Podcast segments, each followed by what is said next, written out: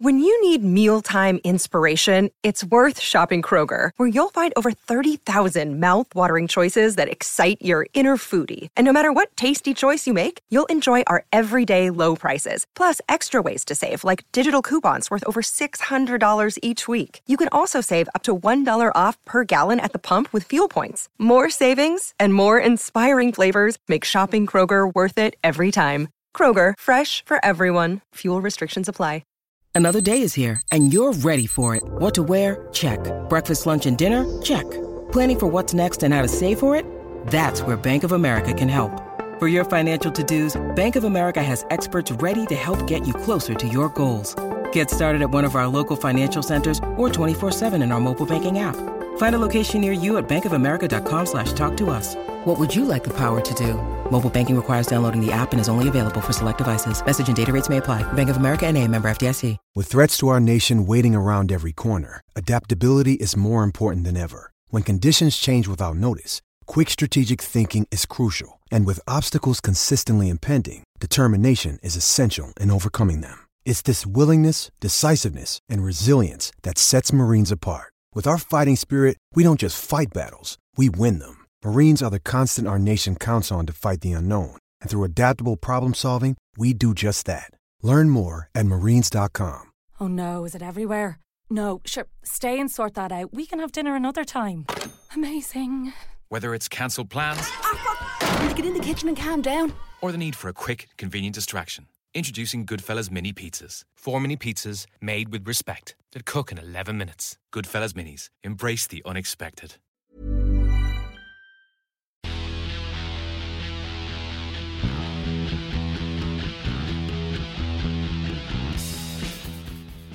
Oh, welcome to the Blood and Mud podcast, everybody. Uh, I mean, who's, who's not feeling it it? I just I just started this podcast off by kicking one of my cat's jingly toys, which is apparently at my feet. So sounds a uh, little bit like a horror movie. Uh, yeah, I thought this was going to get a bit festive, you know. Yeah, but no. keep tapping with your foot like a one man band. Uh, hi. Hello, welcome to Blood and Mud, everybody, the podcast that has loved some ladies and loved Jim Beam, and both of them tried to kill us in 1973. Um, I am Lee, and over there is. Uh, Josh, still just about. I think I am. What day is it? I mean, it's amazing that we managed to coordinate that we're still doing this on a Monday night, given that time has absolutely no meaning anymore. Well, we normally don't do it on a bank holiday Monday, do we? We normally push it, but as you say, it's nothing What makes a am I going to be doing tonight? Let's be honest. How is your lockdown going? What, have, I you, mean, what have you done today on a bank holiday? Watch a Bond film, something like that. Uh, I, I mean, I watched a fantastic film, which we'll talk about later. But uh, yes, we are talking about the Brighton Miracle today, which uh, yeah, um, um, lo- lots of questions. I think it, it, it raises more questions than answers. that film. I, I basically I started making notes about this film, and literally 13 minutes in, I had a thousand words of notes, and I was like, I need to, I need to ease back on this. And uh, nine hundred of them were why. yeah, well, just what? Just what's going on? What's going on here? Well, today Um, I, I've I finally got round because it was on digital release today to watching the Rise of Skywalker. It's all right, Me and my son have watched it. It's it's fine. Hmm. Loads of it doesn't make any sense from a plot line point of view. Absolute cobblers. Yeah. However, a- as a kind of space epic action movie with a few laughs, yeah, It's fine. It's it's it's fine. Is my review. I think it has been my consistent review of it. It was fine. me and my It's son not- watched it. We went, that was all right, wasn't it? Yeah. no hurry to watch it again, but No. probably would if it was on. Yes, you know, that's indeed. my yes, that's my kind of vibe with it. So that's what's yeah. become of Star Wars. No rush to watch it again, but probably will watch it if it's on. No, I'm I mean sure what I, Disney wanted when they purchased it. you know. I mean, on the flip side, I was you know, in bed for a few days last week, and I did end up blitzing through. Uh, thanks to Disney Plus, I blitzed through like three and a half seasons of uh, the Clone Wars cartoon because that was all my brain could really thing. It's very good. It adds more depth and nuance to the Star Wars universe than any of the films have. So you know, there we are. Have you watched The Mandalorian? Oh yeah, yeah. I watched that. I watched that illegally ages ago. It's great. As in, you streamed it or you watched it with like binoculars through your neighbour's window? Uh, That's a different level of illegal, isn't it? You don't want to be doing that. Yeah, yeah, yeah, yeah. Full on. Right then, Um, hello yeah, everybody. very If you want to Um, get in touch with us, tell us what you've been watching. then you can get in touch with me Yeah, at Blood because I bet you have been. Yeah, because what else are you going to do? I mean, seriously though, I mean, what would we do without all this fucking box set shit and stuff? Well, it's like I've seen that sort of meme going around of people going, you know, that one person that's always been very smug about, oh, I don't actually own a television. Looks like a right cunt now, don't they? Well, we're all having to work from home, aren't we? Yes. And but and and basically, somebody so we're giving everybody kit to go and work from home, and somebody who works for us said, "I don't have internet in the house," and everyone kind of went, What do you do so- there?" sorry, what? sorry, what? well, we just got them a dongle. It wasn't a problem, but it was just a genuine sort of surprise that somebody didn't have internet in their house. Yeah, well, we, we we had a similar thing where it's like, oh, you know, our it requires a relatively decent connection to do what we do remotely, shifting big images and things like that. Ah, yes. Um, and one of um the people who works for me sort of like was like, it's just not working for me. It's not working. And it turns out he had a a broadband that gave him something like three megabytes a second. Was that a choice or because of where he lived? And no, it was a choice. He lives in London. so he's chosen. Uh, he's, he's gone for the Yeah, cheap bastard He's literally broadband. found the cheap, and he's like, it's fine for me. I can watch Netflix and stuff. It's like, can you? Can you watch Netflix? Not at on a 1080 you can't. Not at 1080. Yeah. no. what screen are you? Are you watching it on your phone? Yeah, indeed. That's the only. Yeah, I, I staggered by that. And I've got a 500 gigabyte limit a month. One of them, wasn't it? Because they still exist, don't they? Those packages where you can limit still because they've had because they've had to take the caps off them for you know Yeah. to not seem like absolute cunts. Yes. Anyway, so if you have got internet and you want to get Yes. in touch with us, that's you get in touch with me. How do people get in touch with you, Josh? uh, at Josh Gardner, done. We're on Acast, we're on all that kind of stuff, and you know, Apple and shit. And we're also on Patreon.com. The VIP lounge is still open. We've had to introduce some distancing measures though. Um, Yeah, everyone has to clear a space for me around me on the dance floor, and everyone has to stay at least five meters away from Josh. yeah. Which basically, I'm, I'm not going to step on your punchline there. Yeah, I? so no But- different as usual then. So teed Exactly, yeah, yeah. you. You should have had that one. That was there for you. I'm throwing that your way. Anyway. well, anyway, in the VIP lounge this week, I'd like to thank Greg Cameron, who has joined us. Thank you very Hi, much, Greg. Greg, who's come in and take a seat, get yourself a drink, and enjoy me dancing and Josh not speaking. Um, Which, if anybody who went to Judgment Day last year knows that's, I mean, exactly on brand. Exactly. We are in lockdown end times, Josh, because I was looking through. We're going to get onto news later, but I was looking for some news, and on the BBC website, uh, they've got Ben Earl has a column. He of Saracens and England fame.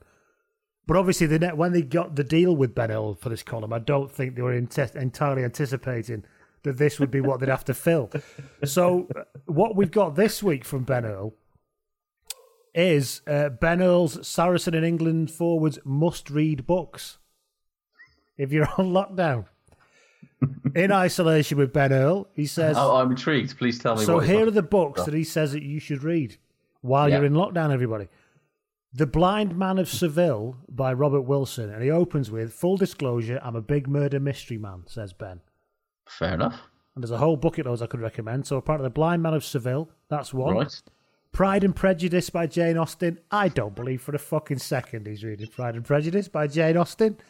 Maybe he is. Mate, you know what Saracens are like with their Renaissance men and fucking Maro Itoje writing poetry?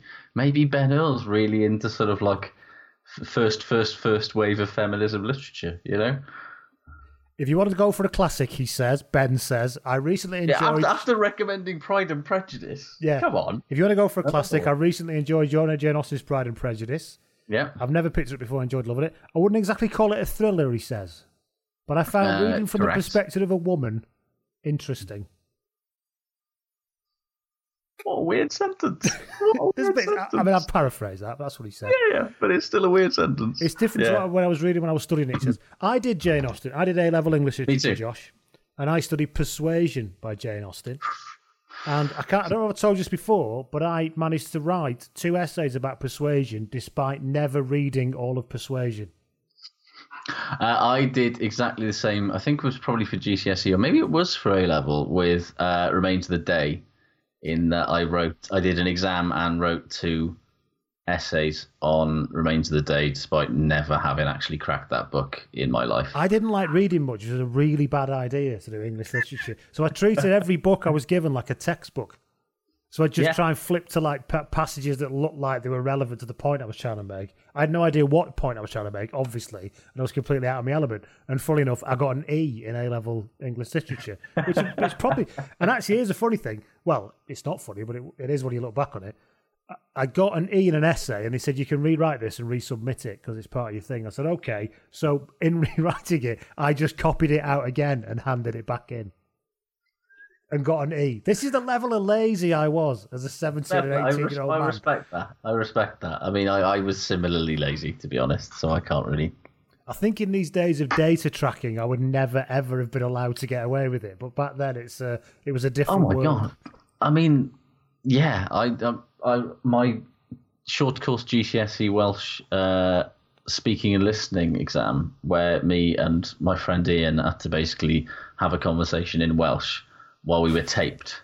Yes. Um, and we made it a minute and a half in. We both forgot everything, even though he, um, we both forgot everything that we were supposed to say. And then I said "fuck." Um, Did you spell it so- F W C though? no, I didn't. Um, and then uh, my teacher just goes, uh, "Do you want to? Do you want to start again and get your notes out, boys?" and so me and my mate literally just read. Because you lads are a banker off. for a B stroke A. There's no fucking way I'm letting that out of the room. got a fucking got a fucking hey, didn't I? Absolutely. and I felt bad about it ever since. But you know, it was short course. Nobody cares about short course Welsh. Basically, just there to make up the numbers. The thing with Welsh is I found it when I was because I, I I had the interesting of moving to Wales as a teenager with this accent, so I had to actually try and learn Welsh then. Yeah, good luck with that. with with this, you know, iawn, etc. And um, and I found that I, I found myself just going in oral test all the time, just responding to everything with diddorol, mm, di- diddorol, diddorol, mm, diddorol. Which, if you don't know, means interesting in Welsh. But very, yeah, diddorol, diddorol. Mm. yeah. So, um, anyway, That's my like thing in meetings these days. You know, just like in any sort of formal setting, just, just interesting. yes. Uh, anyway, Anyway. back to Ben Earl and his books. Um, his Yes. next one is his next one is Omeros by Derek Walcott. He says, "I also enjoy poetry, and a secret hobby of mine is Caribbean poetry." He's been spending too much time with Maro Itoje. Hasn't he? I tell you what. But that, is niche. That is Caribbean niche. poetry. I mean, I'm fascinated now. Ben Earl genuinely seems like a a Renaissance man. But you in, can, can in you the, see the where this is? Yeah, sense. but then with his next book, he pulls it right back to where it's supposed to be. Payback by Andy McNab. Boom. hey, there it is. There we go. And then finally, Black Box Thinking by Matthew Syed, because you've got to have some kind of like sports psychology shit, haven't you? Even though Matthew Syed fucking makes it up as he's going along and has oh, somehow managed to get a career out of it. Yeah. Plays table tennis. Let's be honest. Does a podcast with a. You don't need to do anything. You don't need to know, know a thing to do a podcast, do you, Josh, as we've discovered. anyway, sorry. So, lockdown end times, Ben Earl's recommendations for books. There you go, everybody. Yeah. Fascinating. We start as we always start with a player spotted. Steph, long-time friend and supporter Steph Lockhart Franklin gets in touch via the Patreon messaging service. She says, Hi Lee. I think she means you as well. Um, these dark lockdown times do strange things to a person's mind, she says. And out of nowhere, I mean, you start liking Caribbean poetry for a fucking mm. start. That's he says, I was suddenly reminded of a player spotted a couple of years ago. Picture the scene, she says. A packed Southwest train commuter carriage pre 7am sometime in the middle of 2017. The travel gods had smiled at me that day, for I'd somehow managed to bag myself a seat. As I glanced around the carriage, I noticed one of my fellow passengers looked familiar, but I couldn't quite place him. He was wearing what looked like a Harlequin's tracksuit top, but the train goes to the heart of Surrey's commuter belt, so that's hardly out of the ordinary, really. He hmm. caught my eye with the look of a person who's used to being stared at by people who are trying to place from where they know him. He alighted the train at Clapham Junction and disappeared off into the crowd, just as I realised that the man I had seen was none other than none other than then Harlequin's now zebra winger, Charlie Walker, in a full Qu- Quins tracksuit, struggling to get his massive kit back down the aisle and through the doors. No idea where he was off to, but wherever it was, he didn't look particularly excited about it. She finishes with, I hope that's mundane enough for you. If not, I could always regale you with stories of the time I went on a coach journey with John Inverdale. I'll be honest, mean- I want to hear I the. mean, co- yeah, yeah. Big Did he style. get drunk and really Larry? I've I've heard I've heard too many people say that like John Inverdale's actually really sound and lovely He probably and does loads of stuff for charity. Most people are, aren't they? That, yeah, it's very honest. true. Um, that being not being being well, a seat on a train reminds me of the of the time I was going to London, and it was a four carriage train from Holyhead to London. I got on at Flint, and it was two carriages because trains. So it was going to be absolutely rammed at Chester. They said so. They said everyone's reserved seats are cancelled. Oh, I love that. Um, but I said it's not a problem because I'm already in one because I got on at Flint, you know. So then we get to Chester and I'm sat there. This woman comes on. There's a seat next to me, funnily enough. This woman comes on to me. She goes, um, I'm disabled and I need a seat. I went, okay, there's, yeah, there's a seat there. Sit yourself down. And then she flat, she got a disabled badge pass out to me, held it like about a foot from my face and went, but I need a seat for my carer as well. At which point I looked. And you know, you know, do you know when the in that, that there's always that flashpoint when the worst of your humanity comes about to erupt out of you out of your mouth, and you have to stop because all I wanted to do is go. All I wanted to do in the first instance, because my chimp had come out, you know, was go. Well, you don't look mm. very fucking disabled, and he's not disabled, so why can't he fucking sit over there and you can call him over for something? But I didn't say that. I went, okay, that's no problem, and up I got, and I sat by the toilet all the way to London. And afterwards, of course, I thought, well, I've got no idea what her disabled is. Of course she's disabled. Of course she should sit next to a carer. That's absolutely the right thing to do. But it makes you realise and it makes you wonder in these lockdown times, which is why it's a it's a it's a tightrope we're walking, isn't it? the- because you're not far away from being a total out. arsehole. Yeah, yeah. You've really got to press it down sometimes. Yeah, I think the longer this goes on as well. Like I, I, I went for my state mandated walk uh, around our area today and uh, this afternoon, and you know it's a nice day, nice With sunny a day. walk Starsy out. Uh, no, they weren't. However, I was walking down a sort of quite broad, like wide cycle path near us, right? And me and my wife are sort of walking, you know, perfectly straight line, about 100, 200 yards away, and we see two, like, families that are obviously out Yeah. with their kids riding their bikes, and they've stopped. And they're practicing social distancing. One's on one side of the path, one's on the other side. They're probably about eight feet away from each other, but they're having a chat. And I was just mm-hmm. like, yeah, fair enough, whatever. And then, but then I'm thinking, like, well, when we get there, what the fuck am I going to do? Like, do I just stand and wait for these people to finish having a conversation? Do I walk through the middle, thereby not social distancing myself from either of them? And so, as I was just getting closer and closer, you know, it wasn't hard to see me.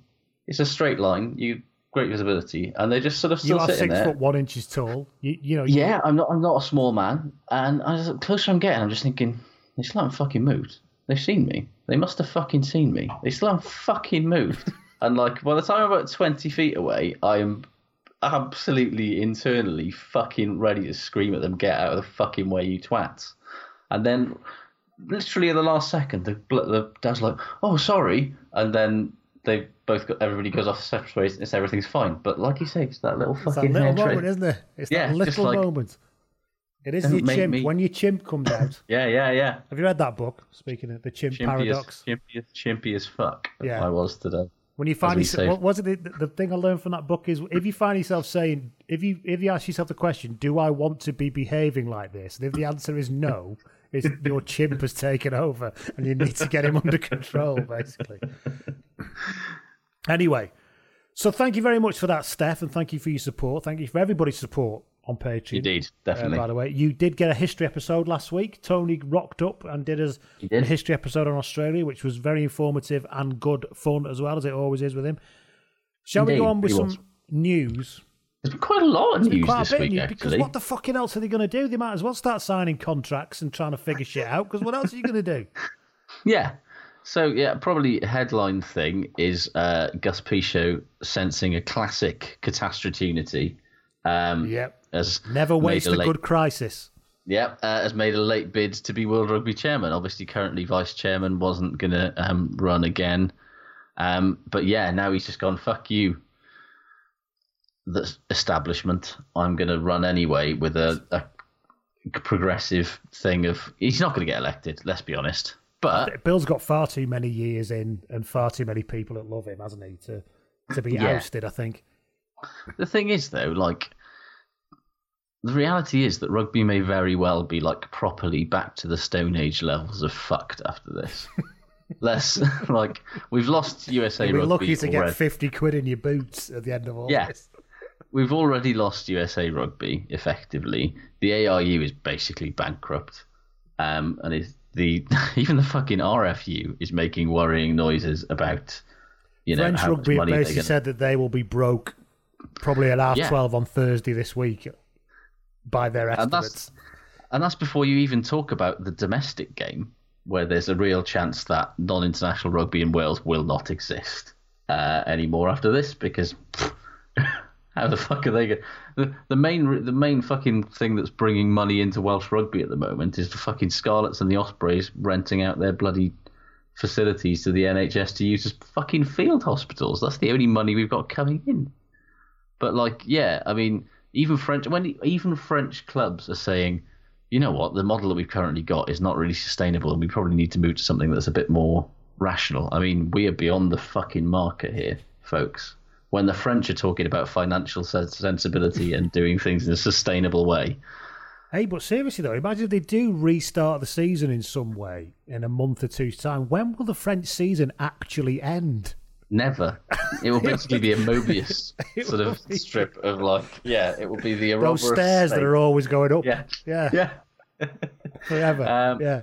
But yeah, if rugby is going to survive in a post-COVID world, do we honestly think Bill Beaumont's the sort of maverick who has the big ideas needed to shake things up? Like, I am. Um, it's a weird. Bill was a weird thing for me because I only knew him as a kid from being a captain on Question of Sport because I grew up in a rugby Ooh. league culture, so I didn't really know who he was. yeah, And then, of course, I had an inherent. When I found out who he was, I had inherent distrust for him as a person because he's from Lancashire and doesn't play rugby league. He chose to play the other rugby. So I, I don't feel like that now, but obviously, it's that again. From a chimp point of view, it's deep inside me that I do think. Well, hang on a minute, pal. What are you doing playing rugby union anyway? When, when this is where you from? yeah. Although he is from Where like did you get that? Where from- did you get that idea? he Eh? is from North Lancashire where things are a little bit different. But people like David Strettle, who was from Warrington and played rugby union, I was like, what the fuck are you doing? How did you even get out of your high school without getting your head kicked in for that kind of behaviour? But um, yeah, so uh, but he, and it's really funny because he comes across this affable northern guy, which he probably is, and I suppose that everyone assumes, and everyone assumes northern people. I don't know. I think people tend to assume somehow northern people are trustworthy or something. When actually, he obviously clearly isn't, is he? Because he's anybody, and I don't think I'm casting. Nobody at this, nobody at Nobody this at that level, level of fucking sport- politics can yeah, be trusted sports that much, administration is So- squeaky fucking clean. Exactly. So And yeah, like I don't agree with Pichot on a lot of things, and I I think ultimately he's no less self-serving than any of the establishment figures that he set himself up against. Because the only difference is that he wants to change the game to make Argentina better. and he wants a proper rugby game on the PS4. Well, yeah, fucking, but that sort of shit is sensible because Bill Beaumont doesn't understand that rugby not having a good rugby game is a problem. But Yes. all teenagers and all kids understand that. And the scores of people who got into rugby without even watching a game through Jonah Lomu Rugby on the PlayStation or fucking Rugby 08 on the PlayStation 3 or whatever the fuck it was at that point, you know, it's a huge problem. And he actually sees it and goes, no, we should probably put some money into this so that next time there's a massive lockdown, Rugby Pass isn't getting our players to play fucking FIFA because none of our players are interested in playing the rugby Whatever game that came out like two weeks ago. Yeah, not all, not all of his ideas are shit. Some of them No. are. The World League thing was a shit idea, and it was rightly mocked. He wants However, a world club competition now, doesn't he? That's his latest. yeah. And like, but somebody trying to chant, you know, prepared to try bold, odd, different things, like South Africa are doing. Madge, you know, are already saying like when rugby restarts in a couple of months' time, they're just going to play all the Pro 14, the South African Pro 14 teams and the South African Super Rugby teams are basically going to have a mini league and just play it for shits and giggles Yeah. that's exactly what you know that's the sort of thinking that is going to get people out of this is just like, right, what can we do that's different and weird and might actually get some people watching Get it? some people through the turnstiles. Yeah. Yeah. So yeah, it's interesting. You won't win though. You'll, you. No, he won't. And uh, the whole money thing as well, talking about people being the shit. Scottish Rugby have said that everybody on over 50 grand has to take a pay cut. Uh, Mark Dodson, the chief exec, is, is, is taking a pay cut of 30%. So basically, he, Mark Dodson's on the money he was on three months ago again. Before he voted to give himself Yeah, a gigantic fucking pay Can somebody So- think of the Mark Dodsons in all this and how they're going to get through this difficult time with only several million pounds a year or whatever the fuck it is? He's literally back on the money that he upped himself from just before Christmas, wasn't it? Or January, whatever it Yeah, was. yeah. I mean, it's the, the guy doesn't seem to have a lot of shame, does he? Especially in a time when a lot of CEOs of big companies that can afford to get by are going, you know what? I won't take a salary. Yes. I'm all right, mate. I can probably get by on my savings. He's going to go, no, I'll take a, I'll take a small pay cut. Nah. Uh, yeah, everyone in Wales is obviously taking uh, a 25% pay cut. Um, yeah, everyone's fucked, mate. Haven't the, have the Irish players started uh, been asked to take pay cuts yet? I've missed that. If I've have. not seen that. Um, I don't know. Well, Maybe it's- moving on the news, let's talk about some player-related news. Uh, Johnny May Yes. is returning to Gloucester. How do Tigers fans feel about all this? Because it seems to me that they spunked a load of money to get him in the first place. And gave, gave up Gloucester Ed, gave up Ed Slater. In return. Um, over the course, they've had him for inverted commas his prime, during which time he's undoubtedly become the best English winger around and one of the best in the world. And yet they got 43 appearances out of him in three years. and about and- what, 30 tries at the same time. Yeah, and that's the thing. He's been very good. He's been very good when he's played for Gloucester, but he hasn't uh, for Leicester, but he hasn't played for them nearly enough. And he has, like, the fact that he's been there and playing well and scoring ties has done very little to stop them becoming shit. Been on the flip the worst cut team in the country, arguably. Yeah, uh, and then on the flip side, you've got Gloucester going, well, you know, we we got a bit of cash and Ed Slater out of that last time, and now we'll have him back. Uh, he's still very good, and we've also got Ollie Thorley, uh, Ollie Thorley and Louis uh, Rees Zammit to sort of be with him on the other wing, and whenever he's off with It's easy for you to say that, Josh. But uh, Fucking hell, I was all over the place there. Jesus Christ. but uh, the I, for one, want to see Johnny May's Gloucester return coincide with the return of Gloucester Johnny May. I want to see sideways running. I want to see ignoring instructions and his team getting getting pissed off with him. I want to see impossibly long neoprene shorts being worn. Oh yeah, yeah, yeah, yeah. I want to see all of that happening. yeah, I feel like all of this stuff is. I mean, it'd be funny for me as a England as a non-liker of England. It'd be very funny to see one of England's best players just revert to being a headless chicken. But you know, it's not going to happen, is it? They're just going to get a more seasoned, better Johnny May than the one they lost three years ago. Indeed. For probably, it would still probably be good for another two or three years for a lot less money than he was on at Leicester, presumably. Uh, Lord Hadleigh of Parkes is off to Japan, apparently. Apparently so. Um, as is um, uh, what's his face? Gloucester, uh, twelve. Ugh, why my my brain has gone. Owen Williams. Yes, there it is. Um, who was strongly linked with the Ospreys, um, but has decided to take the uh, the French moolah. It leaves Wales looking dramatically short of fucking twelve options, Yes. um, which has been a problem for about ten years. Let's not beat around the bush. Like when Jonathan Davies and Jamie Roberts, as was, weren't fit, Wales were fucking in trouble, and now you know, Hadleigh Parkes off to Japan. Owen Williams joining him in Japan. That leaves you with Owen Watkin at 12 and hopefully Jon Davies at 13. And there's not a lot Where's else. Where's Tyler Morgan? Uh, Still at the Dragons, isn't he?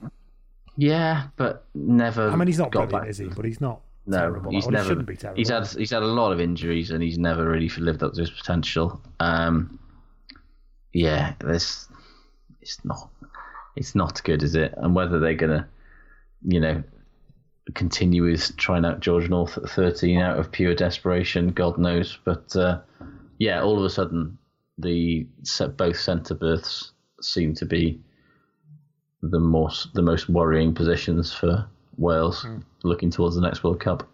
Speaking of centres, uh, Will Hurrell has had to retire. Yes. Yeah. Because it seems that the head injury he had in January caused a stroke. Yeah, it was horrible. Like I remember that the seeming see like in the aftermath of the injury, it seemed like it was quite serious. But uh, yeah, it's it, very serious in, in quite a you know. To be honest with you, it's lucky that he's all right. Mm. Yeah, he's, he's For, been very sanguine and philosophical about it, saying, you know, I've had to take advice, I've had a good career. Thing is, he had a bit of a break in his career in the middle. He went back to uni after being let go by Leicester, and so I think oh, he's, yeah, had, he he's had a fairly yeah. full you know a, a, wider experience of a rugby career than just somebody who's been a rugby pro. So, um, so he hopefully he's he's he's ready to go and deal with the rest of his life because yeah, and he's thirty as well. You know, it's it's yeah yeah yeah. There's, still uh, early, but it's not like he's he's in his, he's had a, a decent length of career. But uh, yeah, still very sad, obviously, and a reminder that this game is pretty fucking scary sometimes. However, who is not retiring is Nigel Owens. God no, he wants that 100 up, doesn't he? Desperately. He's not he putting. Care. Only if he's good enough though. He's not putting a. He's not putting a figure on it. he stared into the abyss of not being in the public eye fully for about 10 minutes, and it wasn't for hated him. It. I think that absolutely was, uh, hated it. I probably enjoys refereeing as well. Not be funny, but I, th- I think he. Yeah. I, I, suppose there's an element of um. You think, sorry, I'll retire, and all these offers will come in, and then you retire, mm. and go, hmm, there's not as many offers as I thought. I think maybe I need to. Uh, keep going. Yeah, you're not being asked to be the new presenter of Question of Sport or yeah. whatever. Are you only getting all the offers because you are a ref? That's the other thing. Yeah. It's Emirates airline gigs, etc. Yeah, I do. It's interesting. I'm really interested to see what post-career Nige actually does in terms of like, because obviously he's going to want media work. He'll just be on Noson Lawen, won't he? every week. That's the thing. Will it be that level, or because obviously he wants to be a bit more widely known? That's why he did like Desert Island Discs and stuff like that. You know. May see if Gladiators was still going, he'd be fucking perfect oh, as a referee. Imagine him telling Wolf off and stuff. for that. Telling Wolf it's off bring, and all that. It's worth bringing it back just to let him do it. yes, yes. Fuck it. Fuck it. Just use it as a Nigel Owens vehicle. Right then. Um, any more news yeah, from you? Anyway. Uh, no, I think that's, uh, that's, more than enough news for a week where yet no other rugby has happened. Um, Some days the couch just calls to us. Take a seat. Grab the remote. My cushions are extra cozy today. And while we all want to get off the couch to set a healthier routine, not knowing how to start can feel overwhelming. Healthy Ireland is a trusted source for easy to follow tips and advice, like getting a friend involved with your healthy habits so they'll be able to motivate you on those tougher days. Search Healthy Ireland and get set for life this winter. From Healthy Ireland, a Government of Ireland initiative supporting health and well-being for everyone and helping us off our couches. Oh no, is it everywhere? No, sure, stay and sort that out. We can have dinner another time. Amazing. Whether it's cancelled plans, ah, fuck. get in the kitchen and calm down, or the need for a quick, convenient distraction. Introducing Goodfellas Mini Pizzas. Four mini pizzas made with respect that cook in 11 minutes. Goodfellas Minis. Embrace the unexpected. So, Alex Jenkins, who's a lovely yeah. patron of ours, suggested mm. that we cover the beauty that is the Brighton Miracle. In, Thanks, his, in his message, he said some of the acting isn't very good. That was that was the only thing he gave us. So um, yes, so um, the Brighton Miracle is, of course, the I was going to say the dramatization of or the feature film. I'm not sure you can call it a feature film. well, I film. thought it was a feature film. Me too. And within five minutes it? of watching it, I was like, I don't know oh. what the fucking hell is going on here at all. But yeah, yes, it is a film about South Africa versus Japan in the 2015 Rugby World Cup. Uh, obviously, the greatest you know, one of the greatest games of rugby ever, one of the greatest upsets ever. Um, goes without saying, I think, watching the actual game itself will be dramatically more entertaining than watching this film. Well, again. the funny thing was when I said that we'd watched it, a lot of people started then talking about a game. I said, no, no, no, I don't mean the game. No, no, I no, mean the film. To be absolutely clear, we mean yeah. the ridiculous film. Before we get Yeah. to the film, actually, because you have mentioned the game there, everybody always seems to remember where they were when they watched this game, or, or, or where they were when they were not watching it because they maybe thought it was going to be a pasting or whatever. So, where were you? Did you watch Um, it?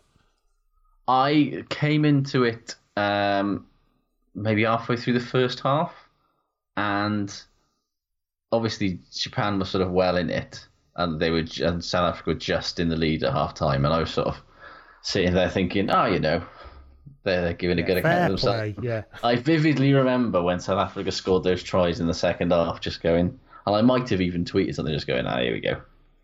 They they thought, you know, fair play to them, but this is that's it now. They're done and dusted. And then just, just what a fucking incredible last. Because the, the the film the film that we're about to talk about doesn't do a very good job of conveying how fucking dramatic that game was. It genuinely doesn't. No, it like- doesn't. It doesn't do a very good job of of helping us understand how they won either. But we'll come on to that later on. Yeah. But the the um, what where I, I was, I had people round at my house who are who take at best a passing Six Nations based interest in rugby sports fans, if you like, but not really that arsed. And in true, again, a demonstration, no matter what the sport is, it's all about the drama. They were all crowded around the television and went absolutely batshit when that final try, try was scored. Yeah, I think I, to be honest with you, like, as much as it was the Rugby World Cup and I was obviously interested, like I was just sitting in my house watching it, doing other things, had it on in the background, and then just like as the game went on, just I had less things on. It was it just absolutely sucked me into the point that when Japan went over for that winning try, I absolutely lost my fucking mind. It was brilliant. The um, we started the podcast during the World Cup in 2015, but I think it was after this game. I think we started in the quarter final stage or something randomly. It was yeah, it was it was around the 2015 World Cup. We, We definitely did start the during the time, but- 2015 World Cup. We Yeah. definitely did, but I think I think I'm pretty sure it was just it was. I think it was the last. Anyway, we didn't cover that game. So, but anyway, No, so that's how we. Uh, so, so yeah, so brilliant game. So they decided, of and it was a big deal, quite clearly. A huge deal. So they huge deal. decided to make a, a film out of it, which is in theory, I suppose, about. Well, on the face of it, it's about Eddie Jones's transformation of Japanese rugby. It is. I mean, first, before we start, can I thank the makers of this film for only making it 82 minutes long, including the credits? because it's honestly, short. if it had been one minute longer, I think I would have walked into the kitchen, turned on the gas, and just taken my chances with however long it. I mean, let, let's not beat about the bush. It is a terrible, terrible honestly, film. fucking terrible film. If you can call it a film. Um, what do we think of the casting of Temuera Morrison, he of Shortland Street slash Jango Fett fame, um, as as Eddie Jones? Because like, if you stick him in, if you shave his head in the correct Eddie Jones Yeah, hairline, hair which, island on the front, By the way, yeah. there's yeah hair, but Temuera Morrison doesn't have a hair island, and so you can quite clearly tell through most of this film that it's just been shaved. The, the hair island has been artificially constructed, and there's loads of stubble on his head. Um, I just, I, I mean, it's not they're not unlike each other. However, it's a bit weird. They've decided they went casting wise. They just went right. We've got this Japanese Australian guy. What do we do? Uh, let's get a Maori descended New Zealander to do it. Yeah, Uh, and it's the um, fact that he was wall to wall. Eddie Jones. I don't get the impression, whatever I may think of Eddie Jones, that Eddie Jones is wall to wall misery. And what comes out of this Yeah, film is that know. he is wall to wall misery and seriousness all the time. yeah, there's not a lot of. I can't, I kind of really wanted this film to give me an insight into Eddie Jones's character, and into Eddie Jones's like inside life, and it tries to do that, but Well, in a way that that is cause childhood Uh, racism.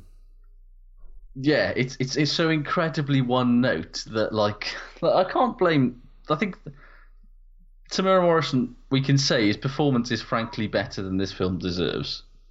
Because But it's still ju- about as gen- natural as Simon Cowell's teeth. Well, he's he's he's doing the best he can with some truly terrible material, is what. He must. I, mean, imagine having to go and do the press junket stuff on this. He must have been thinking, "Oh, for fuck's sake, I've done my Yeah. best with this." You know what I mean? Yeah, I mean, like I joked about Jango Fett and Shortland Street, but like anybody who's seen um, Once Were Warriors, Yes. I mean, it's horrible in that. Awful, awful character. Yes. Yeah, but it's a fucking unbelievable Incredible film, yeah. performance. Yeah. and an unbelievable. But the the fact that he doesn't even bother to do the accent is weird. Like Eddie Jones has got quite a distinctive voice. Yeah, most people can have a go at it. Like most people Yeah. have got a singing impression of Michael McDonald in the, in the locker they can have a go at? Yeah, yeah, yeah, yeah. Well, most people can do a bit of a Jones, can't they? Just go on. Eddie Jones, right? Yeah, Yeah. foul, foul, 32 fucking test go- matches, mate. You know, you can get, and you don't need to Yeah, be like a comedy piss take parody, do you? No. but it does. Morris It is. It is. of this It is time- distinctly n- nasal. His voice He doesn't isn't it? even bother doing an Australian accent. He spends most of the film doing more of a Warren Gatland impression than he does an Eddie Jones one. It's weird. Yes. Um, but yeah, I mean, I feel like we need to talk about what the fuck this film actually is, because the opening, like, I watched this film and I, I like you, I assumed it was. I, I seen Temuera Morrison's playing Eddie Jones. This must be then a dramatic film. Yes. But then the film opens, and we've got archive footage of the game mixed with interviews with like fucking Joel Stransky and an Eddie Jones And a, co- an Australian And Michael- commentator. and an Australian commentator and Michael Leitch, and I'm like, hang on, is this is this what is this? Like, if they did that at the end, like put all of that in the end of the film as a sort of like, and here's the real, because they make a point of like the real Michael Like at the end of every real. episode of Band of Brothers, where they actually had the real guys going. Yeah, that, you know, and that was incredible when we did that sort of thing. Yeah. But instead, it's just unbelievably jarring from the off because then we go from that into Temuera Morrison as Eddie Jones, and there's no like. And then I'm like, and I was like, but then I was like, okay, so they did the documentary stuff at the start, and now it's going to be a film. But no, no, no. No, it keeps just- jumping backwards and forth. It just keeps back, like it's all over the place. Like it's so jarring and such a weird, weird way of making a film. And the thing about the, the thing about the Temuera Morrison performance is, of all the things you can accuse Eddie Jones of, he is not without charm. Oh yeah, he's absolutely. He's a charming. very charming bloke when he wants to be, and yeah. Temuera Morrison's performance is he displays a guy who is entirely without charm. Yeah, he's basically a prick for the whole film. In Temuera Morrison's reading of it, and um, and never has any hint of like being funny. Whereas every time it cuts to Eddie Jones, and he's got that like because you know. We all know what Eddie Jones is like because we've watched a lot of Eddie Jones's press conferences. That little Eddie Jones like cheeky schoolboy smirk He that has a he twinkle wears in his eye, permanently, and Jones the twinkle. yeah. Temuera Morrison ha- attempts neither the smirk nor Temuera Morrison twinkle. has got dead black shark eyes all the way through the whole thing. yes. Um, yeah, I really enjoyed that. Like the first reference that we hear about Eddie Jones in this film from somebody that isn't Eddie Jones is just the line, "I heard he can be difficult," which is, I mean, the, the truest line of any film ever. But the narrative is established early where they're talking, and, and this narrative is all the way through where they never ever stop talking and referring back to them losing 145 17 in that Yeah. World Cup, which I'm sure was a thing, you know, that they did think about, but that's obviously the narrative they had to paint, didn't they? Having said that, I've not lived in of a lot of Japan. fucking- so- They've had a lot of fucking pasting since. Yeah. You know, it, it's and there's and there's, there's there's teams that have done worse in World Cups, haven't there? yeah. Or am I Yeah, getting I mixed mean, up? Surely Namibia have done worse. You'd have thought so, Yeah. yeah. I suppose they've played in more, haven't they, Japan? But um, Yeah, because they've always been there, and they don't. But still, it's But I mean- but the whole style of it is a kind of combination of a, these like jumps in between sort of daytime soap level script and acting, and clanging talking heads that keep coming in of real people. I'll be honest with you, I'm quite like I find the best part of this film is the talking heads, is real Eddie Jones It'd have been a very Michael good Leitch. documentary if it had been made as a document. Which Yeah. makes me think the guy who's made this, Max Mannix, who's an Australian guy, had been based in Japan for 15 years, and it seems from his his kind of his filmography, he's made a number of Japanese TV shows. Is this what plays well in Japan? in Japan.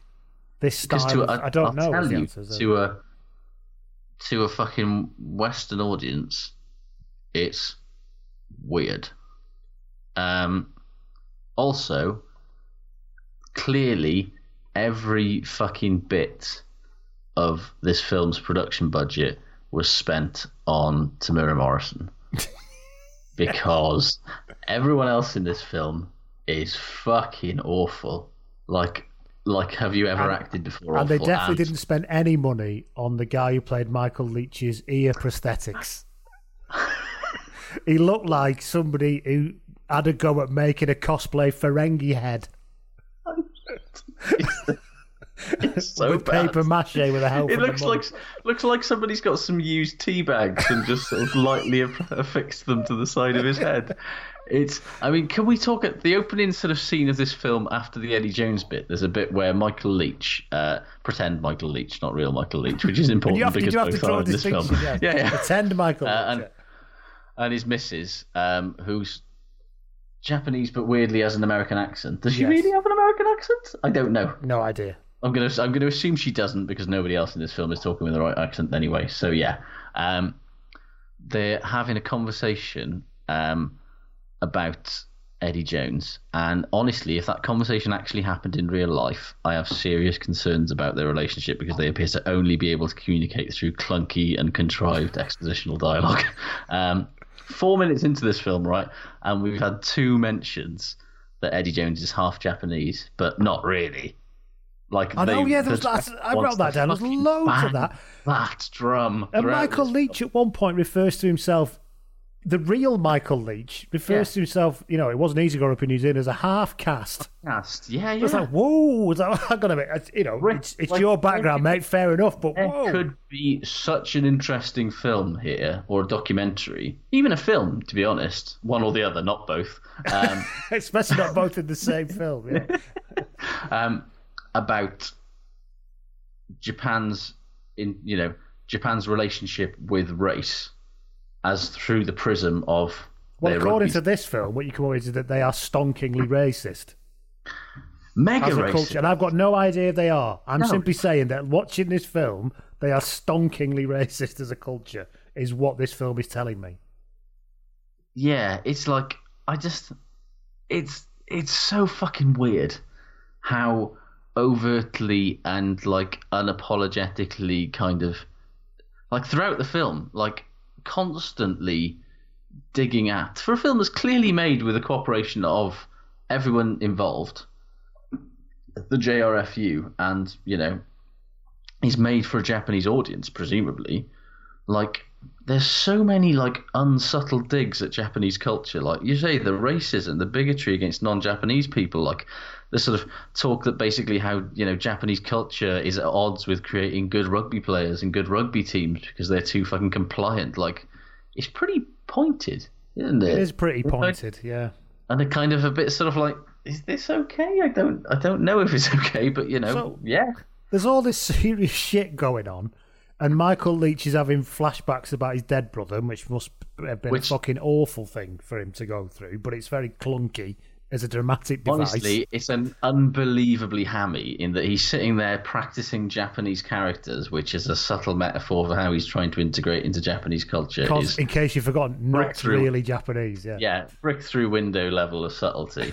Um, and then they have this voiceover of what is presumably his mother ringing him up and saying that his brother's died in a car crash, which that incident must be incredibly formative and traumatic for Michael Leitch, but it is handled in a way that is unbelievably like sub soap opera level. And at no point in the whole of the film does the real Michael Leitch talk about it. talk about that. It's yeah. it's used as a dramatic thing, but at no point does Michael Leitch say, oh, or because after that you think there'd be a cut to the real Michael Leitch saying, you know, I had to leave New Zealand And because that- I felt so traumatized about my brother. Well, I don't know, whatever it might be. I don't that know is what. my and that it really is my issue with a lot of this film is that these sort of moments that they have and you know I'm jumping around a bit here but when Eddie Jones the probably the one like bit of this film that's played really nicely I think by Morrison is when Eddie Jones' dad dies. Yes. Because Morrison plays that in actually really understated way, Yeah. where, and in a way that you could imagine was quite real for Eddie Jones, in that he doesn't like, he doesn't get overcome with emotion. He just allows himself literally a fraction of a second for the emotion to register across his face. He holds the phone away, and then he's straight back to it. It's very nicely handled. yes. However, we don't really get any kind of insight from Eddie Jones then about what the reality of that was. You know, of what his internal like, and no, nobody's ever telling you what the internal shit is. It's all surface, Yeah. and that it pissed me off more than anything, to be honest. Because I was like, I want to know. Yeah, Like, because uh, and I've not read his book. point? I suppose we should read his book because I was very interested in it. It obviously doesn't surprise me that a half Japanese lad in the seventies in Australia would have had a shit time at school. yeah, They would have done in Britain as well. You know, I'm not. I'm not saying no. It's so. I'd have been. So I'd- like to read his book to see if he goes into a bit more depth about that and that. Because all you got here was a ridiculously, you know, trite, cliched flashback. yeah. It was basically. all. It was And then his so mum saying to him that when people say horrible things to you, you should just smile and say something intelligent. Then obviously fast forward, and that's what he does. yeah, and actually, that's what he does now. Yeah, yeah, Yeah. But these sort of things, I mean, I really enjoyed uh, when we cut to that flashback. Um, they have to put Eddie Jones uh, on Ed, young Eddie Jones's backpack just in case, like li- literally written in incredibly legible letters. Um, just in case you're not following. Because to be honest, it would be hard to lose track. Because that was just a real Eddie Jones's kid. Is this? Is this? What's this? indeed, but that that bit, as you you mentioned, the scrum banter thing. This is when he's a where he- teenager, then, isn't it? Well, he's a teenager, and somebody basically says Asians can't play rugby, which I'll, I'll level with you. Nobody ever said that. Maybe they, they almost certainly called him some unbelievably said something nasty things. unbelievably awful. Unbelievable. yeah. Much, much worse. Like, um, and then he just does some, you know, he makes some sort of really bad line in response. It's so hammy and it's so like awful. And then it cuts to, oh, it's just yeah, it's there are so many things in this that make me want to know more about Eddie Jones. There's a nice line about his mum and dad as well, isn't there? Where he's who's he speaking to later on? Temuera Morrison acting now, which I think is obviously some truth to it. Where he was saying about how he admires his mum and dad because his mum got a load of shit because she was interned during the Second Hmm. World War as an American Japanese, and then his dad got a load of shit for marrying an Asian woman and all that. And he said that basically they never had a bad thing to say about anybody. Yeah, and you is were like, like, the Eddie Jones, really. It is, isn't it? Really weird It's sort of way. interesting. We Yeah. obviously was thought, I'm not fucking putting up with the shit they did or whatever, but it's um, and you think, oh, well, actually, that's interesting about how that plays into his character and stuff because, you know, but, uh, but again, it's just also surface, like you said. The um, Can we talk about some of the radical bit like stylistic starters? departures. Yeah, for starters, most of this film appears to have been shot in the PE department of a comprehensive school. Yes, for all the Um, officers of the Japanese JRFU uh, seem to, yeah, Yeah, have offices. I wonder if the in, real in I wonder if the yeah. real JRFU offices have framed prints of the JRF uh, JRFU logo on every wall, uh, as they do in this film, so that you know that it is definitely the JRFU. But like, there's a bit right at the start where um, they, after they play the French Barbarians, where Eddie Jones, the fake Eddie Jones, is talking to the fake Michael Leitch. Um, and it literally looks like it's like in a stairwell, and there's a bit of grass that you can see sort of blurred out in the background, and it honestly looks like some kids are going to come down the stairs headed down to double geography. like that does not look like if I mean maybe that's what the JRFU Yeah, facilities looked maybe. like at that point. Maybe it is, but University rugby is big over there, so you never know, do you? yeah, it does kind of feel like they just literally made this film for about So- five pence. There's the three. There's the three key Japanese JRFU officials, isn't there? There's JR and two other lads. Yes. And there's a really weird bit where the lad who's playing JR breaks the fourth wall and goes, "You're probably wondering why they call." breaks the fucking fourth wall. Because What you're probably the wondering why they call me JR. And then it cuts to the real JR who tells Yeah. the story. And I'll be honest, I didn't understand it.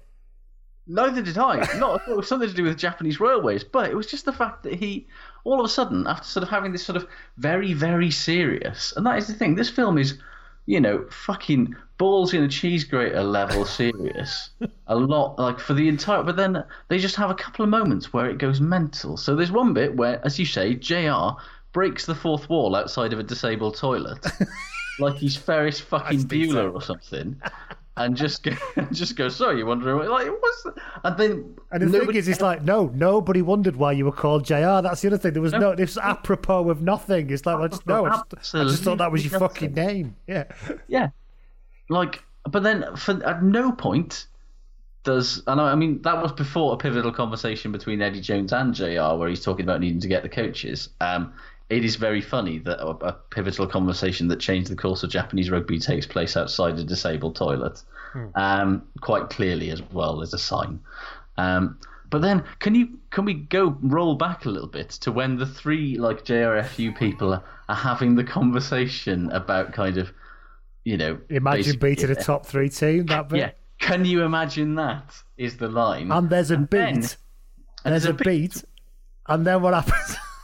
and then it cuts to basically like it just turns into train spotting for about Yeah, ten it seconds. fast cuts to it's like them a jump, yeah, with like jump- disco lights going off. Yeah, yeah. You know, like you know, like in Spaced, where like you got Brian and you're like, what are the things you do? And he's like fear, and it cuts, and he's like and pain, and like all that. And it's like those jump cuts, but they're jump cutting to them having a massive party, but they're in exactly the same place. With rising Yeah, sun food. headbands on and stuff and jumping. Yeah, they up got and Sun headbands, and they've got some disco lighting, and they're basically pissed. And then it cuts back, and again, that is the only time that we use that for the entire film. Yeah, that style list is only done once, and it's and other than that, they are all apart from Jr. because he's like with Eddie. The other two are totally miserable bastards.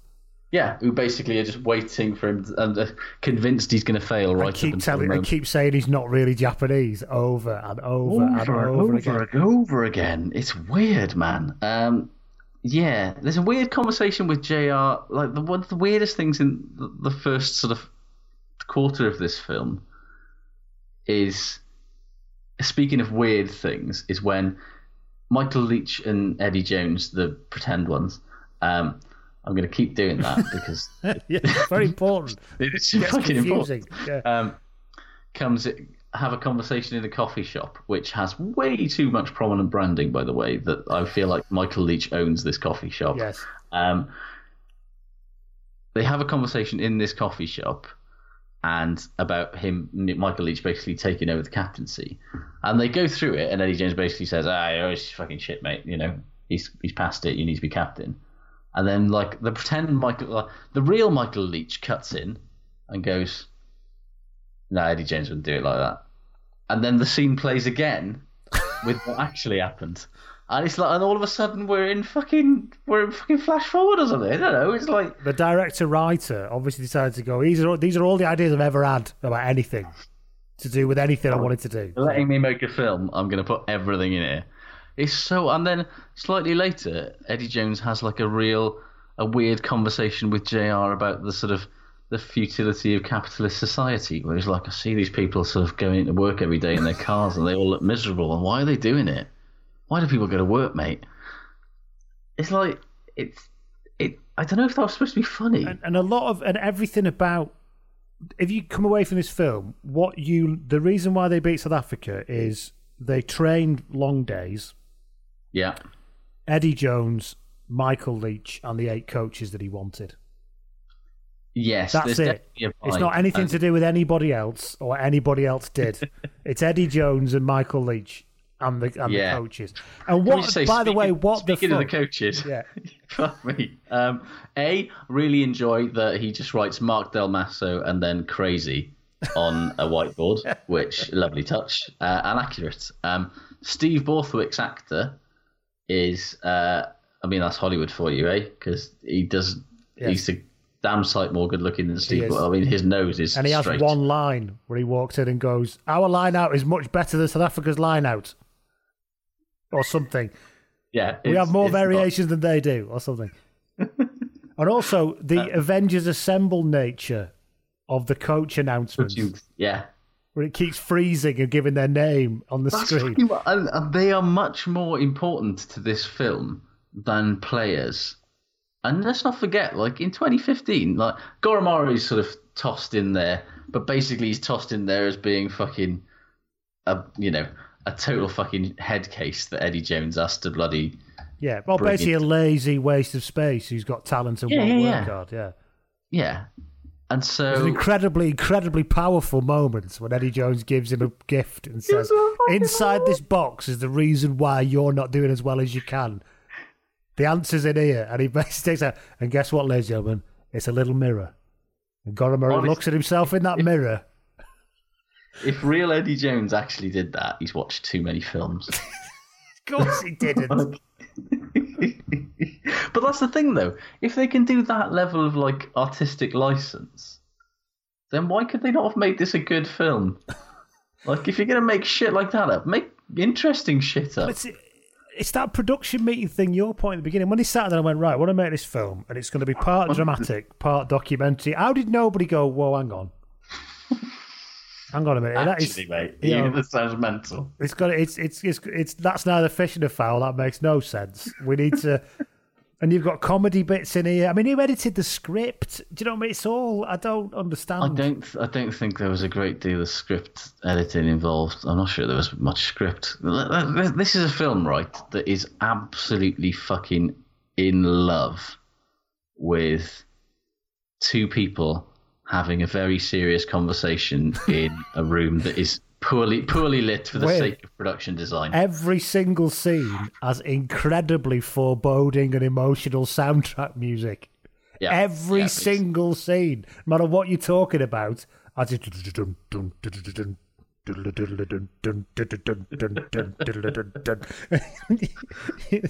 like, no, I have two sugars in my coffee. It makes The thing is, like Eddie Jones, right? Funny man. Yeah. yes, Genuine, like let's not beat around the bush. He's he's witty he's when he quick wants as to be. fuck as well, dry and quick. and yeah, funny, dry and quick. There is not one good joke in this film. Actually, that's not true. There's one good joke, and that is when Eddie Jones says to um to to Jr. Are you going to bundy off? And he's like, what? And he's like, you're going to bundy off? And he's like, I, I, I don't know what that means. and that I genuinely laughed out loud at that. But that's as good a joke as it gets. That's as close to a joke as this film gets. And the closest relationship you observe is between Eddie Jones and that and that goatee bearded journalist who they fence with quite regularly.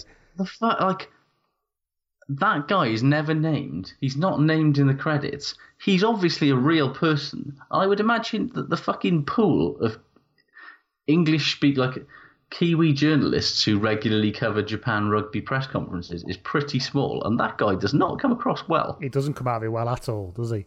Maybe he's a composite character. That's what they normally get away with saying. Isn't? Yeah. Um, there's, all, there's the bit outside the uh, outside the, the dressing room. outside, they're They're all stood outside listening, and he said, "You're, go- you're going to be South Africa," and they're laughing. He goes, "They're fucking laughing out there." And let me tell you this: it's it, there's a lot there's a lot of montage, and there's a lot of of emotional one from the Gipper speeches happening a lot, isn't it? Yeah. It's to tell you what else there is. There's an awful lot of Canterbury in this movie. A lot of Canterbury. this yes. film is a fucking advert. For, I actually, I was quite bored at one point in this film, and I actually started counting how long it was before a Canterbury logo appeared on. And the longest bit before a Canterbury logo appeared was um, four minutes, and that's where Eddie Jones is basically in the like. I think it might have been the bit between when he's recovering from his stroke and when his dad dies. There's like four minutes without a Canterbury logo, and then we're right Oh, back. that's because he's in pajamas in a hospital bed. Exactly, yes. Um, but I, I just love the fact that he's got one set of like he's either in Canterbury training wear or a polo or something like that, and then he's literally got one set of other clothes. Which his is- schoolboy jumper and, and, and, and tie. Yeah, yeah, and that's literally all. Like I'm sure, even when he's relaxed, he's just wearing the same thing, and it's not even like he's got like different jumpers. He's always wearing the same blue jumper, the same grey trousers, and the same light blue It was shirt. quite clearly filmed in about four days, wasn't it? The whole thing. Oh, massively so. Yeah. So he has a stroke, in which you mentioned. And what Hmm. is really funny about the thing is that they do properly have a Rocky style montage of Eddie Jones recovering from his stroke. So, with- instead of like smashing things with hammers and having kids chase through the park, it's just him doing stroke physiotherapy in, in a therapy room. But then they, they, the thing is, right? There's an interesting like kernel of what could be quite an interesting narrative. Yeah, so often this phase here. happens, but yes, go on. Yeah, The real, they, because basically, because the other sort of strand of this is Michael Leitch badly breaks his leg, sort of Yes. what is it, eighteen months out from the Rugby World Cup, and they sort of parallel at various points throughout the film. They're obviously paralleling their shared experience. You know, Because it's Michael- all about them two, as we've established. yeah. yes. But like, because Michael Leitch has experienced racism clearly, you know, alienation in a country that they considered home. They've both lost loved ones. They've both been written off. They've both suffered sort of health Hmm. drawbacks that have threatened their dreams.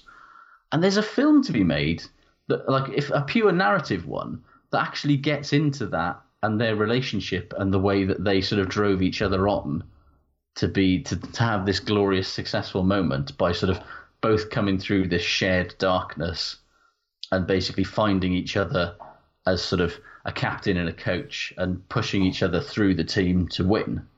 That would have been quite a nice, you know, not a complicated film because very few sports films are, but at least that could have been quite narratively satisfying. Instead, it's a fucking mess because it's neither film, both film because of the fact that clearly Jones and Leitch are heavily involved in this film. Um, neither of them wants to actually show any kind of human weakness. And so we have these sort of struggles that they go through, but they're always facing them basically with a stiff upper lip and determination, Yes. and they're getting through them. And there's never any dark times. There's never any drawbacks. You know, at no point does Michael Leitch sort of get feel totally fucking defeated by the fact that you know he can't even get a fucking housing lease in Japan because he's a man in Japan and things like this. You know, like hmm. I just don't believe it. It doesn't. None of it works narratively at all. And it keeps jumping on a hundred. It starts off a thousand days in the World Cup. That's a device. And it keeps jumping on like two hundred days, Yeah. and whatever, until it's down to. And then when they're is it when they're a week from the World Cup? Does this? They're suddenly walking through cherry blossom orchard or forest, whatever you It's call so it, fucking weird. with this kind of lady, like a. I'm assuming like sounds like the Japanese version of Ellie Goulding, singing a sort of haunting ballad. And then they, he, he, he walks him into a graveyard and says, All of these graves represent a life, but your lives haven't even Yeah. begun yet. And then they slowly walk round again, looking at Again, graves, this- Ellie Goulding. And then he goes And up to Michael Leitch and something. Yeah, go on. Like, it's, they basically do a weird jump cut where Eddie Jones's dad dies. Yeah. Um, then it cuts to basically all of the senior Japanese play- players that they could be bothered to get actors in for, um, sitting on weights benches under, you know, in sort oh, of yeah, like a semicircle, six of them. in a semicircle, around. and then one of them gets a text and goes, basically, "Oh, his dad's died." Oh, and the text they just- bubbles, by the way. What the fuck? The text. Well, that- yeah, that's another thing. That's another weird. Yeah. Um, there's also a really weird scene where um, JR, JR is being texted while driving before Eddie Jones has a stroke. That yeah. is so odd. But we, yeah, I mean, Well, the players all hate him, didn't they? Tell him he just. They yeah, but basically the fact that gone, it's like this, this weird sort of like fucking like, you know, you, you don't want your missus to see to check your phone, check your text messages on your phone because you're worried about like that. It has that kind of vibe about it, and it's so odd. But yeah, so they're all sitting in a semicircle. They get the news that Eddie Jones' dad's died, and then they start singing this song. Hirose starts, isn't he? Afro- The one who's been sacked Yeah. as the captain. Yeah, And, and there's a And then- translation of the song, which is not really about. Well, is it about? I don't know what it's meant to be. Says about something about looking up to the sky so my tears don't fall or something. I can't. Oh, I can't remember now. But Well, you should remember because they subtitle that song, even though the song has literally three lyrics. It has three lines of lyrics that are repeated. It's a lovely, beautiful song. it's a lovely ballad. Yeah, yeah. Yeah. However, once that they, it makes perfect sense for them to subtitle it when they're singing it the first time round, because anybody with ears can tell that this is a song that has like three, Yes. you know, it's one of those types of yes, yeah. folk songs. But then for the next four and a half minutes, the Ellie Goulding woman takes over from singing that song and sings it the entire time that they're walking around this graveyard, and it's subtitled every single time for the remaining four minutes. And it's so I know I know what that says And now. is it because Eddie Jones's dad has died? They walk to a graveyard. I don't understand I think the I feel like graveyard that was always thing. the plan. I think that was always the plan, but it's had its extra significance because his dad's died. All these because it is very much kind of all these people are dead. You're not. So Yeah, go and beat most South of them Africa. Right? Okay, on we go. Yeah. Um, once the game starts, though, it almost becomes even more weird because There is no logical narrative to the clips of the game they show. Apart No, from the tries also- and stuff, but there's no. Th- th- th- there's, anyway, go on. yeah, like any any half decent documentarian could make a brilliant fucking jump cut highlights. The last because the last ten minutes of the film is basically archive footage of the game, but cut in a way that absolutely robs the game of any kind of drama. Um, But why would you want that when you can have a 12 minute Temuera Morris at half time? Give them one from the Gipper speech, which is what really they were teeing up for, isn't it? Well, I mean, talk about easy days that Temuera Morrison's had in work is that for some reason, right? Even though they they cut to the real game footage because they obviously don't have the budget to pay thirty people to pretend to play rugby, um, they mix the real game footage in with dramatized footage of of Eddie Jones reacting to things that are happening on the pitch, combined with reactions of Michael Leitch's misses, who's got a weirdly massive part in this film, by the way. Um, like you'd swear that she was the third most important person to Japan beating South Africa. the She's got a bigger part than any of the other players. Yeah. Um, but so uh, they've got Temuera Morrison basically reacting to tries being scored or conceded or penalties. And basically, as we all know from remembering Eddie Jones on that day, Eddie Jones was basically stoic for that entire game. So it's basically Temuera Morrison standing there with an earpiece in, just looking quite intense. and but for some reason, they cut the it's the dramatized Eddie Jones, but it's the real Heyneke Meyer. yes, that is. I've never thought that, yeah. they cut they cut to the they So cut to the Morrison pulling faces, and then the real Heyneke Meyer. yeah. Heyneke Meyer. Yeah. And like, there's a very obvious, you know, difference in quality because like Temuera Morrison's been filmed with a film camera up close, and the Heyneke Meyer ones are shot with fucking sports cameras from 100 yards away because he's in a coaching box. And it, but it's just so like either use real Eddie Jones and real Heyneke Meyer as your reactions, or use, or just could they not? Could they honestly not afford to get a Heyneke Meyer guy in to do the same thing? When they win the game, it cuts to the two miserable JRFU lads in the crowd. And then just to box it off in case you weren't sure, one of them literally Yeah. says to the other one, We will never talk about 145 17 again. again.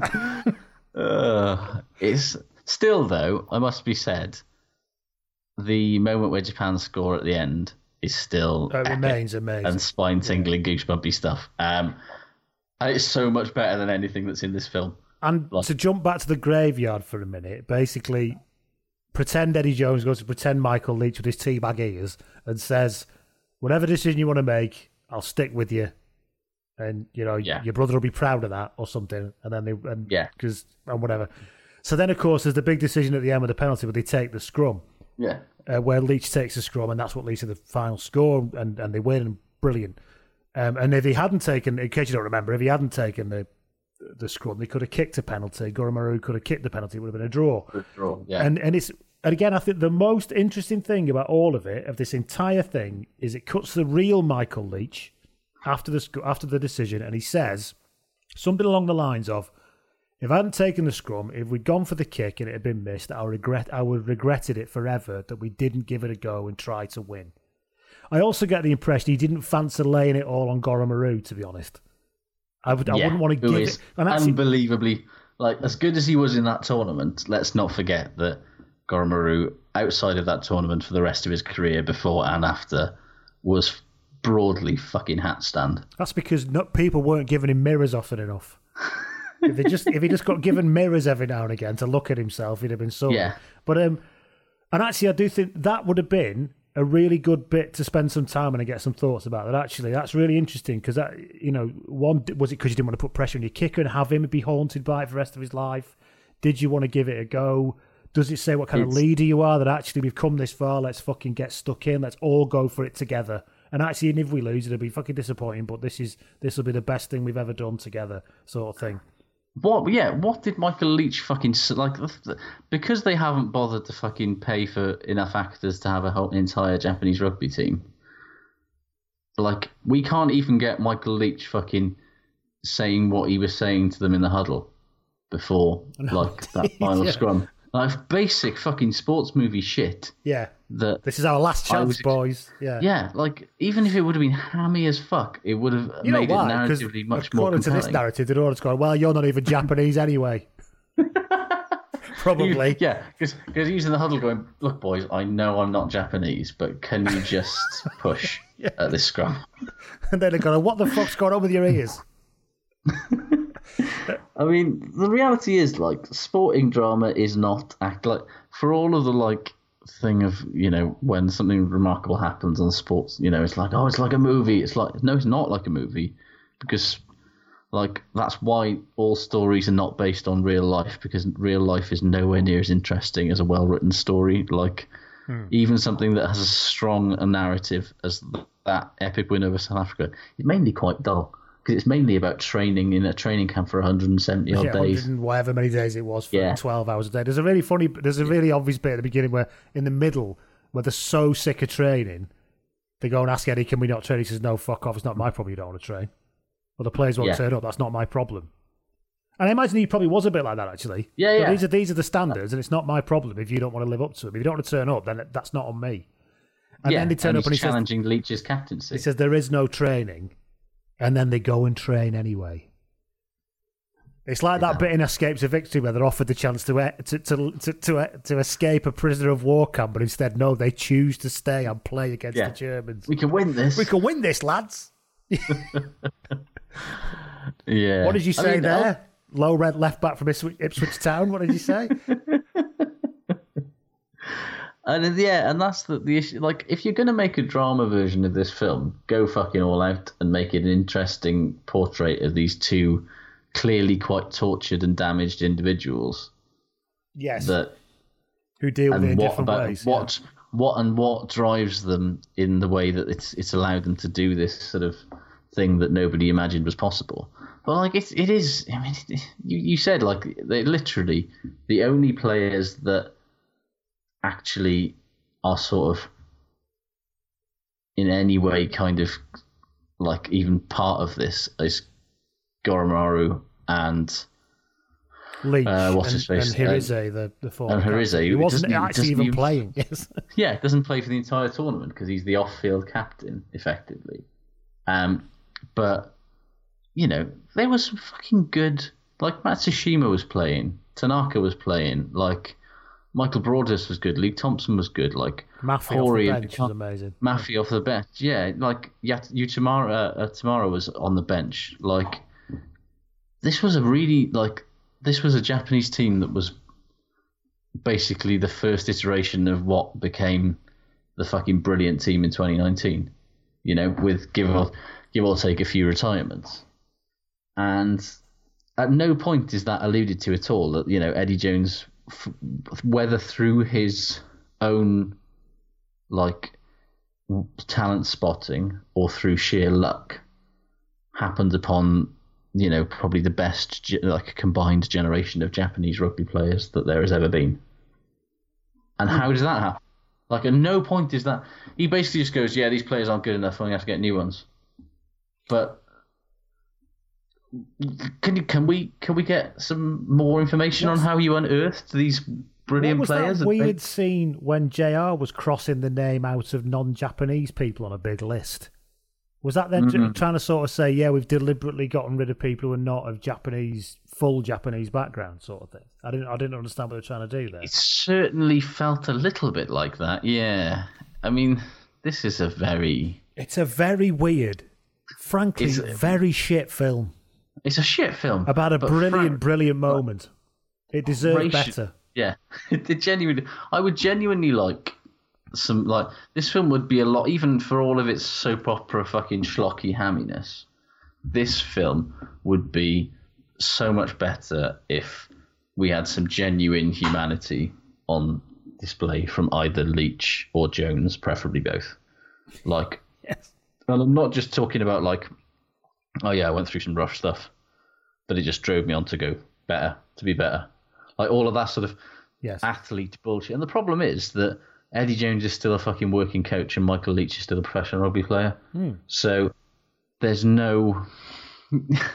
Given how heavily involved they are with this film, uh, there's no way that either of them are going to actually like show off that level of like No. Proper. Yeah, like, it was you never know, going to be anything effectively, was it? Being made Yeah. this way. That's before you no- even there's no before you even get into the stylistic fucking nightmare. Oh it my god, became. it's an absolute mess. But yeah, there's there's no you know, if both of these, if both Eddie Jones and Michael Leitch had retired at this point, then we might have seen a bit more Yeah. humanity. But as it is, they're both too keen, you know, to protect their current status as professional people. And advertise that coffee shop, whoever it belongs to, because it's a. I'm I'm putting money on Michael Leitch or maybe the guy who So- makes this film. I don't know. Um, yeah, One thing about watching the game, how many of those tackles would be a red or yellow card right now? By the Oh, way, oh yeah, and it was only four and a half years ago, and it was still. It's like it's a different world. So Um, yeah, there's a there's it's a really like the the one that Leitch does right at the end of the first half. Oh, yeah. is, a straight red yeah. in 2020. 100 percent yes. So the film finishes, and you quite wisely, perhaps, immediately turned the fucker off as soon as they got to the final. So as soon as the screen went black, you're like, "Fuck, I am done." I, whatever reason, kept watching, and a closing song came on, and the closing song Oh, is, is this. Oh man, my headphone jack's playing up.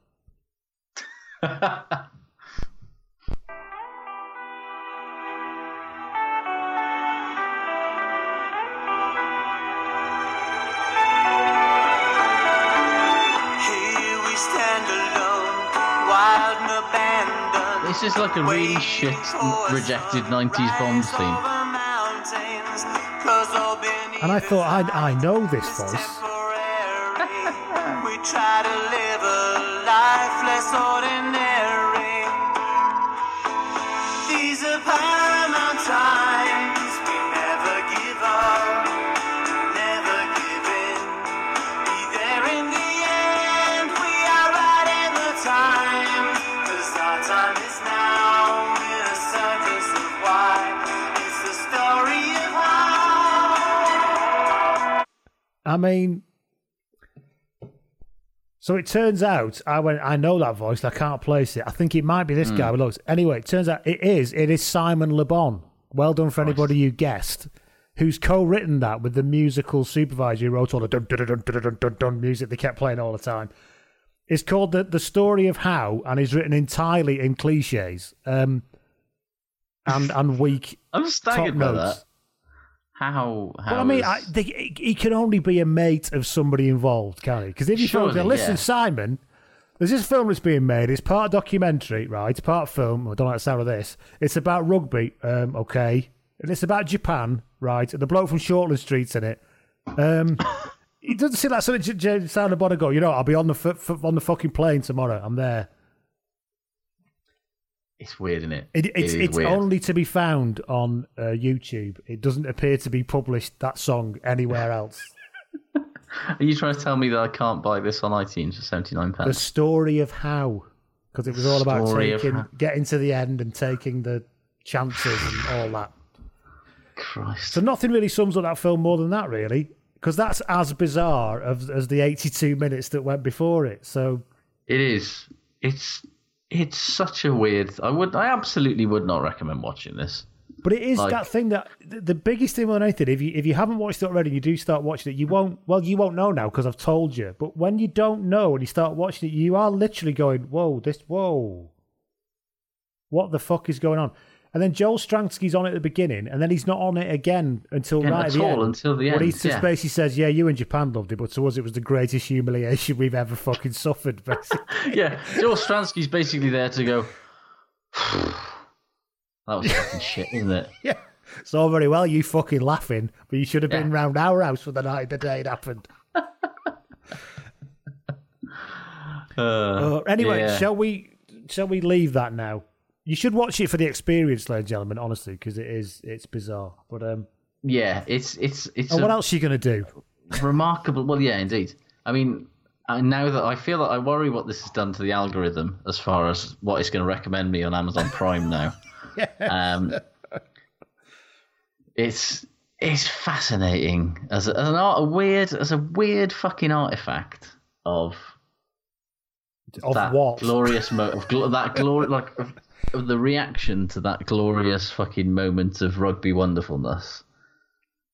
You know, this is you know when anybody like as it always happens, like whenever something remark- like remarkable happens in sport, like invariably a week later, there's some fucking nonsense news story about, oh yeah, you know, so and so is gonna make, you know, is being made into a film now. You know, Jamie Vardy's life is being made into a film or whatever. Mickey Rourke and Alfie, for example. Mickey Rourke and Alfie being the textbook example of that. They never happen. Literally never happen. No. Except this one happened. Although I, I would love to see that Jamie Vardy film. I mean, you've got me quite excited about that now. But this is the thing. These these sort of things they they never ever actually make it to to actually being a film and actually being released. And yet somehow this is basically this basically should be a sort of a like a cautionary tale for why these things should not happen. this this will be an entire module on a film studies course very soon because Yeah. there's so much in there. It really does need some unpicking. I imagine Squidge is doing a film club now to fill the time. He's big into his film. I imagine Squidge will do quite the job on this because he, probably, he knows what me, he probably knows what things like mise en scène mean and things like that. You know what I mean? Yeah, so apparently, yes, the Jamie Vardy film was made. Uh, is being was being written by Adrian Butchart, who uh, wrote the Goal trilogy. You remember remember that? Good God! Didn't Robert Duvall turn up in one of them? Probably yes. Uh, David Beckham and Ronaldo are both in it, but uh, yeah, apparently Vinnie Jones is attached, uh, and Fucking hell. Claudio Ranieri's asked for Robert De Niro to play him, but I, I think he might. Yeah. I'd say, hey, Robert De. Niro did do Rocky and Bullwinkle. It's not like he's, you know, he's, he's, I he mean, doesn't he's- turn weird shit down. Yeah. uh, yeah. I mean, why not? Let's just who who in rugby most deserves a film. I mean, I'd watch the Gavin Henson film. Just Yes. like that's an actual story. There's actual. I'm increasingly thinking. Lawrence Dallaglio deserves a film, mainly for the stuff he doesn't want to cover in the film, I imagine. Yeah. well, it's basically 24 hour party people, isn't it? uh, yeah. Um, basically, this film is absolute cock. Uh, yes. It's, uh, And- it's it, it stinks of unwashed cock, yes, as they say. Yeah. There's there's not really anything to recommend it, and yet I found I you know I found myself perfectly engaged with it throughout its uh, you know uh, incredibly short running time. I'm glad I had some. I, I'm glad I had to take notes. That made it move along a little Maybe bit. that was maybe that's why I was engaged because I was making notes and pausing it and having to write down what the fuck was this about. um, yeah, it's weird. So So knock yeah. out. yeah, so Michael Leitch's wife uh, in this film is an actress called Sumire or Sumaya, uh, who is uh, um, an act- Japanese actress, singer, and fashion model, um, who has been in things like The Shack, Hawaii Five O, Inhumans, uh, which was fucking terrible, by the way. That's one of the worst TV shows I've ever watched. Uh, She was a one about the androids. uh, no, in it's Ma- in Marvel's Inhumans. Oh, which, Inhu- right, uh, which which was probably the worst, one of the worst. Yeah, actually, it is the worst TV show I've ever seen. I think. Um, yeah, it's so she's obviously an actress of some semblance of hmm. ex- like notoriety. I mean, you could tell by the close-up facial reaction shots she did in the game that she's This is what I'm quite saying. I mean, skilled. think of it- you know, Don't get me wrong, she's a very pretty girl. And if that's why they cast her, then, you know, it, it wouldn't be the least surprising thing about this film, let's be honest. Or the most surprising thing, I should say. It's just weird, though, isn't it? it's very All weird. This is weird. I'm So there you go. confused. Our yeah. final word is it's weird. So go and have a go. At it. Like Square Crisps in the 80s. Um, Yes. Let's do shit good quickly because we've rattled on about this for quite some time. Um. Hunter Sewell says that shit is having to shave with a dull razor using anti dandruff shampoo as cream because the goblins in my hometown have decided to bank on shaving cream being currency. Post apocalypse. You got to go beard, Hunter. yeah. Everyone's Yeah. going beard. Isolate, ISO beard. Uh, Michael gets in touch. He says, shit, is the weather being so bastard bastarding nice and not been able to fully enjoy it? He said, but good is I'm running out of DIY jobs to do around the flat. I'm not running out of DIY jobs, Michael, let me tell you. You know what I've done? I've run out of timber and I can't get any timber from anywhere. That's what's happened to me. I bought, a, I had to buy a door for my new pantry because that's how middle class I am. And, uh, and the, I went on Wickes and they said, yes, you can still order it. I thought, that's all right, I'll get it ordered. Uh, delivery date of the 28th of April. And that was last week for a door. So, which is right because they shouldn't be delivering stuff until they have to. So, Yeah, it does. It, it it's the same sort of sketch of just like, well, yeah, but I am stuck in the house. At least give me fucking something to do. yes, indeed. You know. Uh, Bailey and Aurora says, "Is shit is the Colorado Raptors taking a huff and leaving MLR? They're not, they're not winning like they used to." I mean, I, th- I think that's probably the American rugby's least least of their fucking problems right now. Well, apparently MLR are paying the full contract according to Happy Hooker. He's had it, got it as his good here. Fair play. Uh, what have we got here? Pierre Gatt gets in touch. He says, "Good as the Japanese top league, which is the most entertaining rugby competition, featuring so many stars and talented young Japanese players. Many games are available on YouTube. Oh, I'll have to check that out." Hmm. Lots of people giving lots of love for for Jamie Roberts. Yeah, fair play to him. One for his doctoring, and two for taking the piss when live tweeting the replays of Wales games that are being redone. Yeah, two for. He can. It's just what a multi-talented individual he is. Pieface gets in touch and says that shit was Shane's 2005 haircut because that game was on on Saturday, wasn't it? Yeah, we, we've talked at great length about the hybrid mullet, and it was very big at that time. Yeah, it's it's.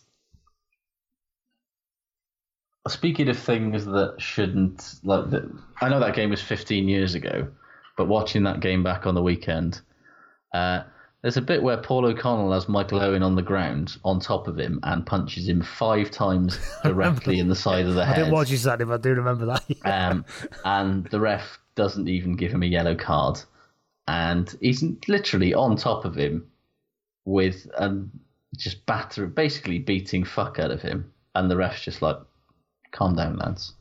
Nowadays, that would be instant red card, and Paul O'Connell would lucky, be lucky to see the rugby field before the end of the season if that happened in the Six Nations.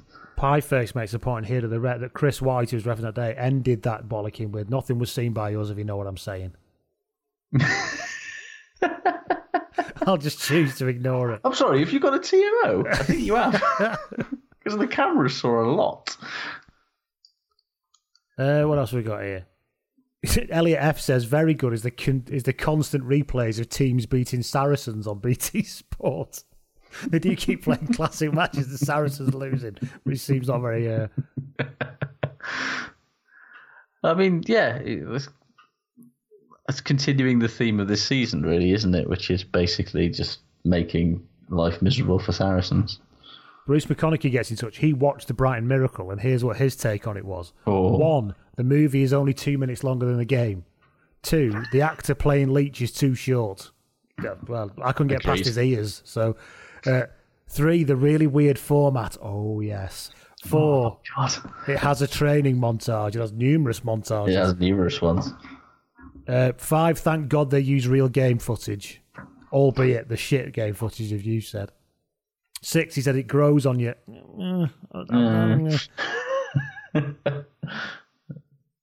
um, he says, and also, I don't understand the weird Hollyoaks esque text, me- text message buzz of bubbles. Yes, you, you and us both. That's what they're like. That is what they're like. Oh god. the last time I watched Hollyoaks, Jambo was in it. That's how long ago it was when I watched it. Uh, yeah, well, the last time I watched Hollyoaks was whenever I finished university because I sure as shit haven't turned it on since. But you know, when you're when you're a student, you've got to watch something with tea, haven't you? What else have we got here?